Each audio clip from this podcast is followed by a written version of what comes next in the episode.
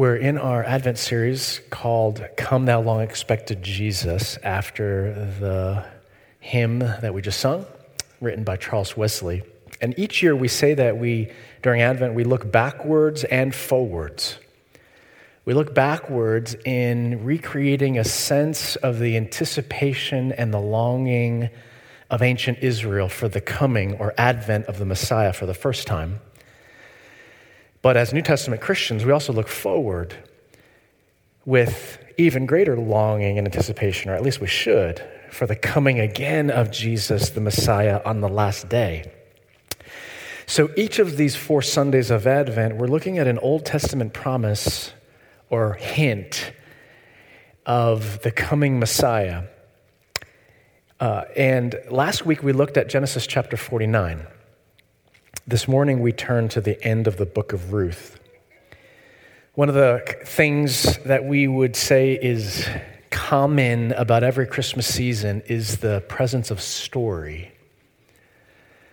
I think of uh, a story that we read many times and then watched the movie with our kids, The Polar Express.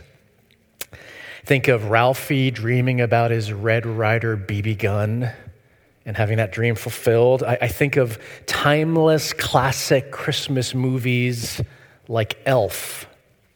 Or if Jimmy Stewart is more your speed than Will Ferrell, you might choose It's a Wonderful Life.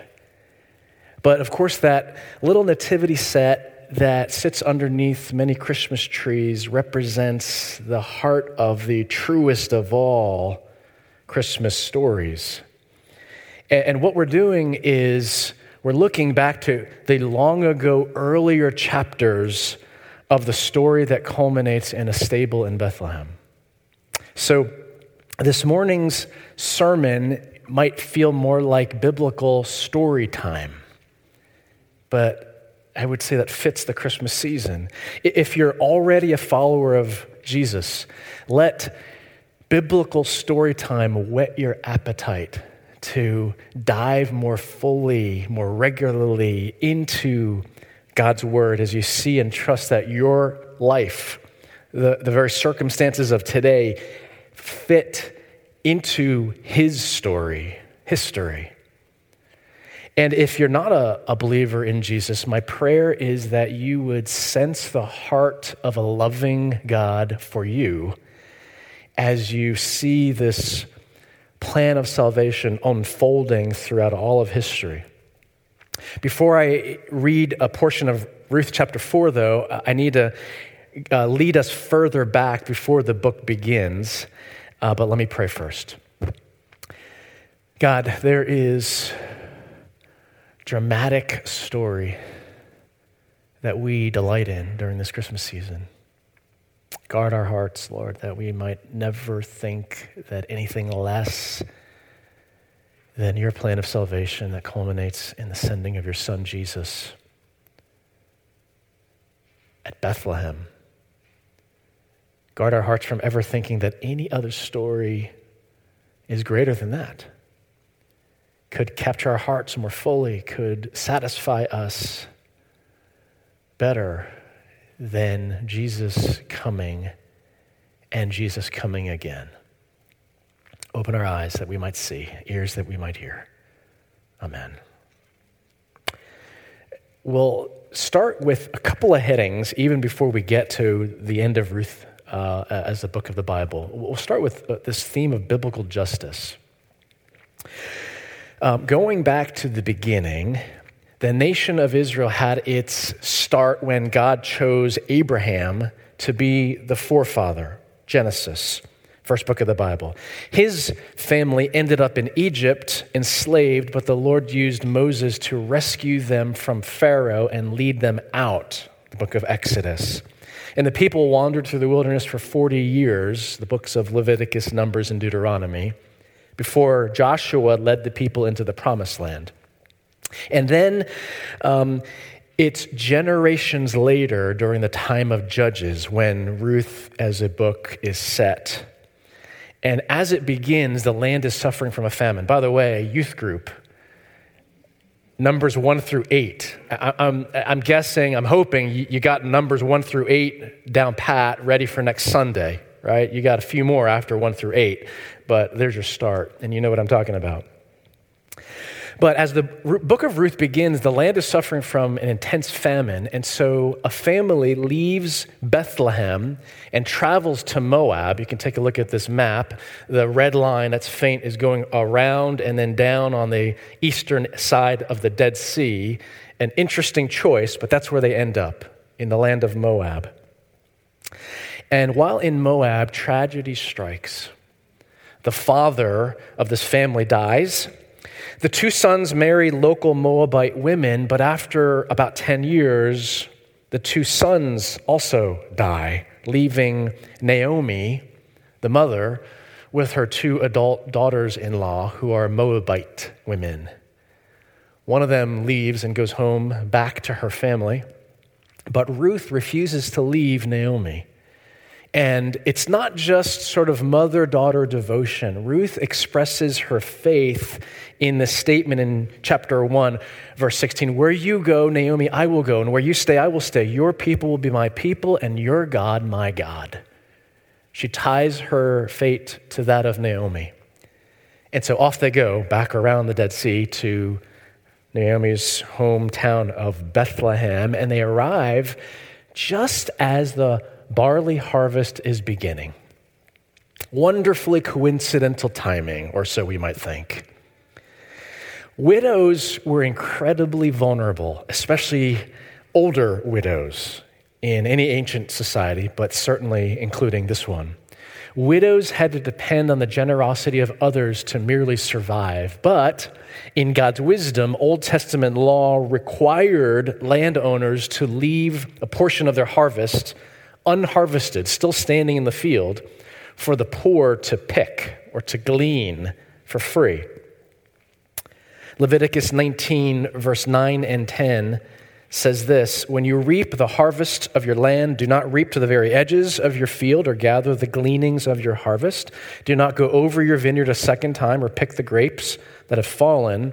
Leave them for the poor and the foreigners.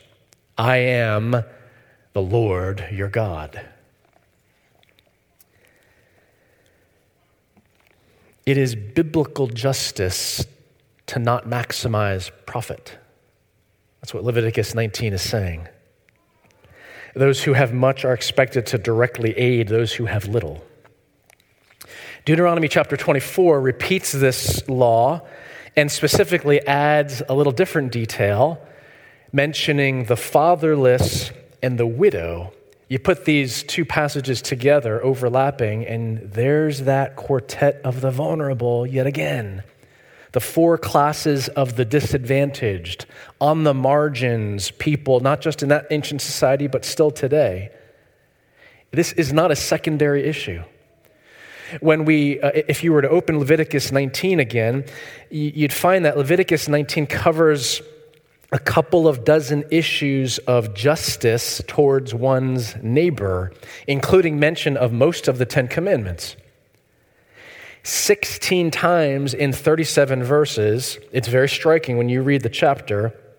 To emphasize how important these things are, we read, I am the Lord, the personal name of God, Yahweh. I have spoken. This is the way. God says. So to reject that horizontal social justice towards one's neighbor is to reject something central to the heart of God, looking out for the little guy. Back to Ruth now in chapter 2. In light of this Old Testament law and practice, Ruth volunteers to go and pick up leftover grain in the fields. And it just so happens that she ends up in the field of a man named Boaz and Boaz just so happens to be a relative of Naomi's family. Boaz is an older single guy, and he notices the new young woman who shows up in his field and asks about her. More importantly, he sees Ruth not merely trying to survive as a poor foreign woman, but he sees Ruth acting out her faith in Naomi's God who is now Ruth's God. This is what he says in Ruth chapter 2, verse 12. May the Lord repay you for what you have done. May you be richly rewarded by the Lord, the God of Israel, under whose wings you have come to take refuge. Boaz tells his workers, the foremen, to look out for her, protect her, drop a few extra stalks of grain for her, and she goes home to Naomi with this overabundance of grain, of food, ensuring their survival for at least a little while longer. That leads us to Ruth chapter 3, a few weeks later. Naomi, the mother in law, decides it's time to put on her Cupid hat and send Ruth on a husband hunting mission. So Ruth cleans up, she puts on perfume, her best clothes, not exactly suitable for farm work, but that's the point. There's romance in the air. She goes to the barn where Boaz is sleeping after a, long day's work, perhaps after a long celebration, because that's what harvest time is, especially after years of famine, this blessing that God has provided in abundance. And she, in the dark, uncovers his feet and lies down next to him the, the scene and the language used are suggestive, romantically speaking, especially in this kind of ancient culture. He wakes up startled in the dark and he asks, Who are you? And this is what she says in Ruth chapter 3, verse 9 I am your servant Ruth. Spread the corner of your garment over me, since you are a guardian redeemer of our family. Spread the corner of your garment. That phrase literally means spread your wings over me. We had just heard that. Boaz had blessed Ruth in her faith. He had just said, I recognize, I commend you for taking refuge in the shadow of the wings of the Lord. Naomi's God, who's now your God. And Ruth is basically saying in her actions and her words, Boaz, I'm asking you to be a part of God's protection over me, over my family, over our future. This is the dramatic turning point of the book of Ruth. This is the heart of the, the book. Boaz doesn't hesitate. His answer is pretty much yes, I'd love to. It would be my honor. But first, there's a relative that's closer than I am. That leads us, secondly, to this idea of guardian redeemer, part of what Ruth said to him in chapter 3, verse 9. Two issues were very important to every Israelite family. And they have their roots way back in Genesis 12 when God made promises to Abram to be renamed Abraham. He didn't know anything about the true God, but God made promises to him, including descendants and land. And so, rooted in that very early promise, these things were still and uh, very important to every Israelite family. Descendants to carry on the family name, and preserving land given to the family. First issue uh, descendants. If a man died without leaving any sons, his brother was, to, was obligated to marry his widow and have a son to carry on the dead brother's name. It, it sounds strange to uh, modern ears, but that was called the Levirate Law up at the top of the title there. It's laid out in Deuteronomy chapter 25.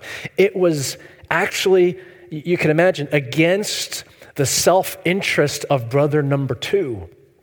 Because if brother number one died and had no heirs, that means brother number two is going to inherit his chunk in addition to his own. But if he married his brother's widow and had a son to carry on that name, he would give up that new gain. And so to fulfill the Levirate law was an incredibly sacrificial, servant hearted thing to do. Second issue first issue, descendants, second issue, land. Land in Israel was distributed according to tribe and clan and family. And it was a, it was a a gift from God. It was not to be taken lightly, it was not to be um, transferred out of those units of tribe and clan and family. If someone couldn't pay off his debt, and was tempted to sell his land, his last remaining asset. Instead of letting that land leave the family's name, the nearest relative, the guardian redeemer, Goel in the Hebrew, was uh, obligated to step in, or he had the duty, I should say, to step in and buy that land in order to retain that land in the family's name. The, the impoverished, indebted family. And that often meant paying off the debt that these poor people had gotten themselves into because land was the last thing left. Leviticus 25 25. If one of your fellow Israelites becomes poor and sells some of their property, their nearest relative is to come and redeem what they have sold.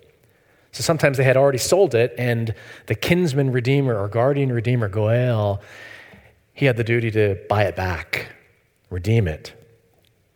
And in this case, it also meant fulfilling the Levirate law, issue number one, by marrying Ruth to carry on the line of Naomi's son who had died. The closest guardian redeemer is actually another guy.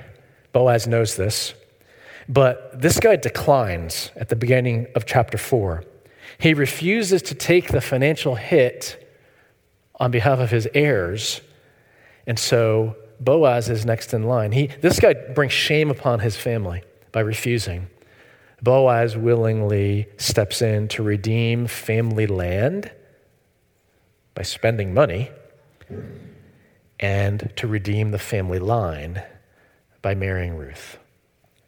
That leads us at long last to the reading of God's word. Would you stand with me if you're able as we read from Ruth chapter 4, verse 9 to the end? Listen carefully.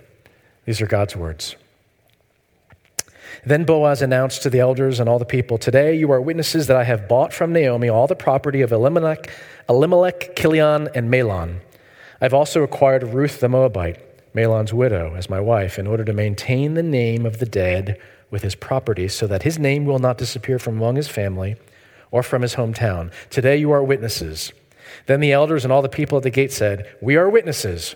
May the Lord make the woman who is coming into your home like Rachel and Leah, who together built up the family of Israel.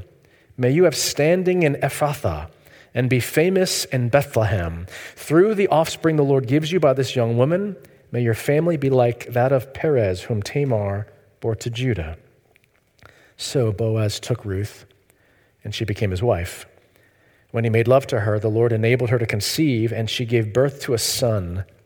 The women said to Naomi, Praise be to the Lord, who this day has not left you without a guardian redeemer. May he become famous throughout Israel. He will renew your life and sustain you in your old age. For your daughter in law, who loves you and who is better to you than seven sons, has given him birth.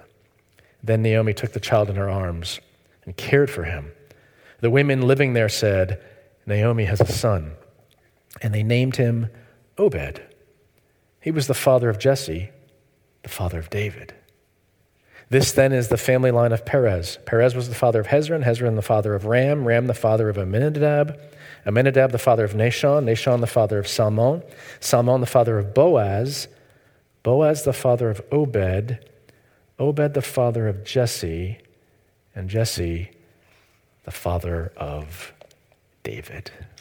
This is God's word. Please be seated. That leads us lastly to the true love story. Boaz and Ruth make a beautiful love story, no question about it. And Ruth's rags to riches story adds a little zest, a little drama, makes it extra compelling. But in terms of love story, we'd have to say that first in chapter one, there is the loving devotion of Naomi to her Lord. And then the loving devotion of Ruth, a foreign woman, to her mother in law without any further ties of marriage binding her, and more importantly, to her mother in law's God. And then, only then, do we get to this dance of courtship between a foreign woman and an older single guy. And that's plenty juicy for a little four chapter book of the Bible. But the greatest love story, the truer love story, the reason this book is placed in Scripture is actually far more compelling and far more awe inspiring. The truest of all love stories is the, the love of a holy God, perfect in every way, for sinful people like us. The truest of all love stories doesn't make much sense because that love, as pure as it is, is entirely undeserved. It's rejected uh, at, at first. It makes no sense. Remember that the first words of this book of Ruth tells us that it happened during the time of the judges. Judges is a pretty ugly book of the Bible, book number 7. It describes a downward spiral spiritually of the people of Israel into increasingly ugly lows of unfaithfulness to God, of giving themselves over to sin. And yet, that is precisely in the midst of all that where God is at work, continuing to, in dramatic fashion, unfold his plan to redeem his people. And it's hinted at through a genealogy a family tree at the very end of the book. The genealogy lists two more generations than are alive in the happenings at the end of Ruth chapter 4. Right? A little boy named Obed is born. But the book twice tells us that Obed was the father of Jesse, and Jesse the father of a man whose name is the climax of the whole book, the very last word of the book, not only in the English but in the Hebrew David. So we know that this book of Ruth was, was written uh, at least a couple of generations later, at least during and possibly after the reign of David as king. So, all the Israelites listening to this story, not only when it was written, first told, but then retold by generations after it, would have delighted all the more in seeing the complex pieces of the puzzle fit perfectly together like a masterfully written novel. Disparate pieces, never to be predicted pieces. No matchmaker could have succeeded in finding a foreign widow from Moabite enemies of Israel, bringing her to Bethlehem somehow, giving her devotion to the God of Israel, and matching her to an older single guy whose heart was aligned because of God. God's plan started centuries earlier in choosing Abraham. Look at this family tree. Who had Isaac, who had Jacob, who had Judah as one of his 12 sons, last week's focus from Genesis 49 who had a boy named Perez. We read that twice in Ruth chapter 4. Who, dot, dot, dot, ended up having a boy named Salmon, whose husband, uh, who, whose son was Boaz. And Boaz leads directly to the line of David.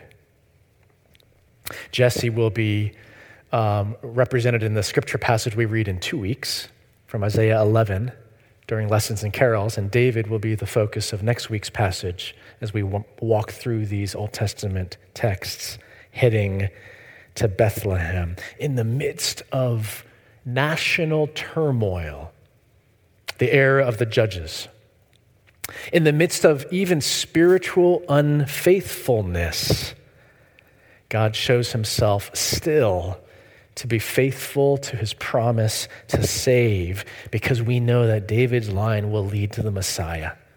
David is the one uh, ancestor who provides the reason for Joseph needing to travel to Bethlehem in the first place because he's of the line of David and is supposed to register for the census. Uh, listen to Proverbs chapter 23 as we close. Do not move an ancient boundary stone or encroach on the fields of the fatherless. This is a justice issue again. For their defender is strong. He will take up their case against you. The word for defender there is also translated redeemer. And there's that Hebrew word again, goel. Who looks out for the fatherless? God is the ultimate goel. He will redeem. What makes us connect to the plight of the fatherless. We would simply say that sin makes every one of us orphans because sin means that we reject the fatherhood of God, his authority over us, our origin in him as the creator. But this is why the Son, the Messiah, has come, has advented. Listen to this Christmas description it was our word of encouragement. But when the set time had fully come, God sent the Son, born of a woman, born under the law, to redeem those under the law, that we might receive adoption to sonship. Because you are His sons, God sent the Spirit of His Son into our hearts, the Spirit who calls out, Abba, Father. So you are no longer a slave, but God's child. And since you are God's child, He has also made you an heir. The greatest love story is not Boaz and Ruth. It's not Joseph and Mary. It is our Creator God Himself determining to love a sinful people for Himself with a nevertheless undeserved, purest of all loves. It is a weaving throughout all of the ugly chapters of world history His secure plan to redeem to sacrificially step in to preserve his family line and to promise us a land that will never be lost, to be inherited when Jesus advents on the last day. This is the glory of Christmas. Come, thou long expected Jesus. Let's pray. Holy Spirit, cause us to delight in entering more and more deeply into that story. It isn't dry history, it's the path you chose to take throughout world history to make it possible for the salvation of any. And it highlights your heart of love, Father. It highlights the sacrifice of the Son it highlights that our only hope is in his coming, and Jesus is coming again. We give you praise in the name of the Messiah, the Son of David, Jesus himself. Amen.